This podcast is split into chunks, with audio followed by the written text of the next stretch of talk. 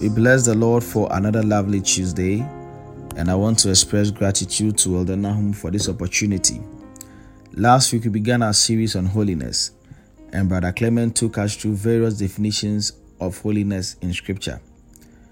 Now, there are so many overstretched truths in the body of Christ in recent times, and truth in its extremity becomes very heretic.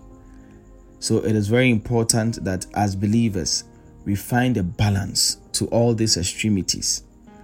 So, the subject of holiness is very important.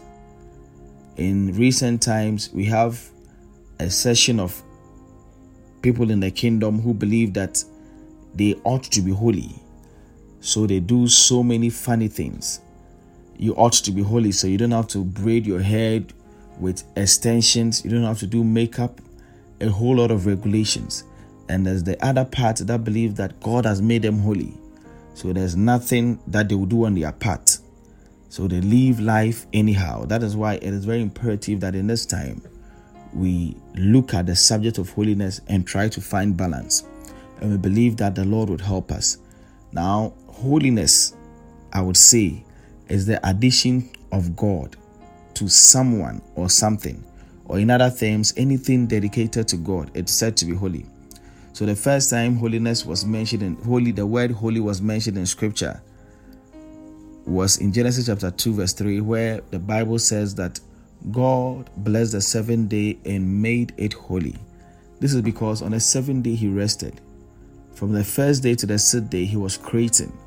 But on the seventh day, he did something different, something that was set apart from what he has been doing in the previous days. So he said that the seventh day was holy. The Greek word for holiness in scripture is hagios, which simply means to be set apart, to be separated, to be chosen by God and separated from others. So in 1 Peter chapter 1 verse 15 to 16, Bible says that, but like the Holy One who called you, be yourself in all conduct. The Amplified Version will say that be set apart from the world by your godly character and moral courage. Because it is written, Ye shall be holy, set apart, for I am holy. So to be holy or holiness simply means being set apart, being separate from the lot. To be holy or holiness would also mean the presence of the Lord upon someone or something. So in Exodus chapter 3, verse 5, the Lord described Mount Sinai to be holy. When Moses tried to approach the burning bush, the Lord spoke and instructed him to take off his sandals, for where he stood was holy. Now it's very important for us to note that Mount Sinai is inanimate it's not a living thing. So it didn't do anything to be referred to as being holy. But then the presence of the Lord at that time was upon Mount Sinai, Mount Sinai. So the Lord declared it to be holy. So anyone that has the presence of the Lord upon him, it's said to be holy. Now we can also look at the Ark of Covenant in Second Chronicles chapter 35, verse 3 the Ark of Covenant was described to be holy. This is because the presence of the Lord resided on the ark at that time. So when the presence of the Lord reside upon us, we are said to be holy. It is very important for us to know that the ability to be holy is provoked by God. The ability to be holy is provoked by God. God makes us holy so that we can live we can live out his holiness. In Ephesians 4:23 to 24, Bible says that and be renewed in the spirit of your mind, and that ye put on the new man, which after God is created in righteousness and true holiness. So when you become a believer, the new man, that is your inner self, is created by God in righteousness or in other words, in right standing with God and in true holiness, or in other words, to be separate from the world. Now, what we have to know as believers is that Inasmuch as God has made us holy, we must not lose sight of this. We must not lose sight of this. We must always have that mental image that God has made us holy and so approach life and our day-to-day activities without, without mindset or mentality. Most often than not many believers forget this that god has made them holy. So they find themselves indulging in all sort of activities and all sort of things that is contrary to what god has made them which is holy.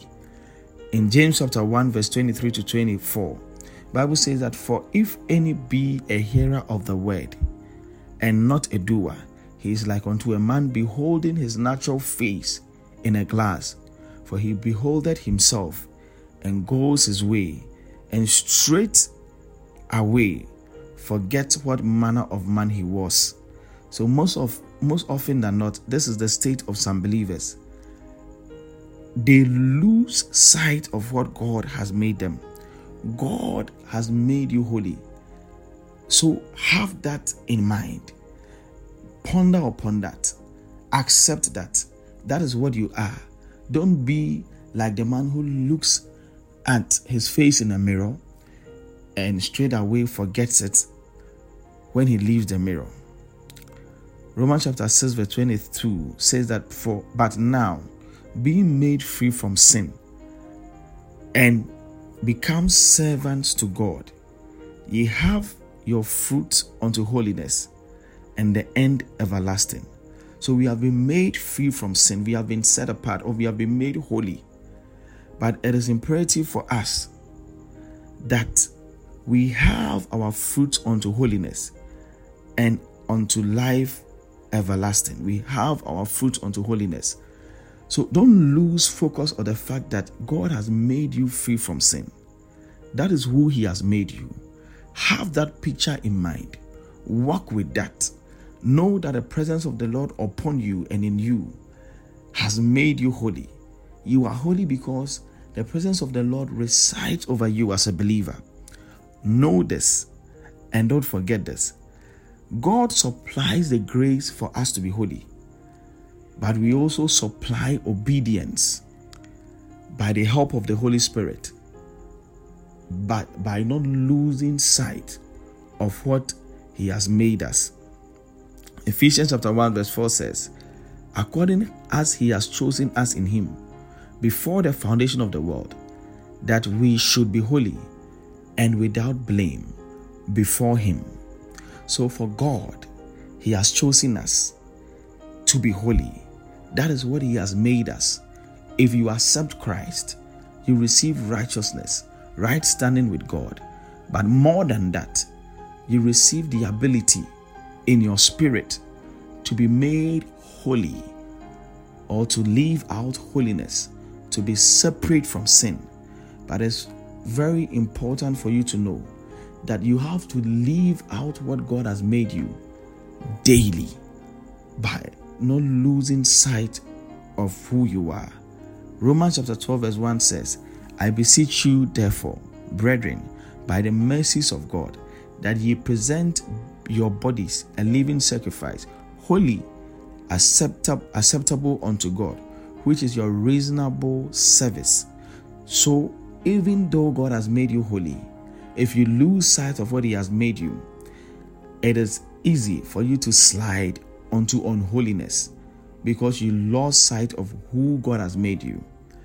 It is easy for you to slide onto doing things that are unholy. It is very important that in these last days we don't lose sight of what God has made us. It is very important for us to live out from the inside what God has made us. To conclude, Second Corinthians chapter 6 verse 17 verse 16 to 17 says, And what agreement has the temple of God with idols? For ye are the temple of the living God. That is what He has made us. We are the temple of the living God. And God has said, I will dwell in them and walk in them, and I will be their God, and they shall be my people. Wherefore, come out from among them and be ye separate. Other version says, And be ye holy, said the Lord, and touch not the unclean thing, and I will receive you. So he has made us as temples and he has made us holy. So we have to come out from everything that is not us. If you find yourself involved in acts of unholiness, that is not you. God has made you holy. That is what He has made you. So don't lose sight of it. Don't lose sight of it. Have that mental picture. Approach life like that. He has made you holy. He has made you holy. So come out from among them, from anything that is contrary to what your Father has made you.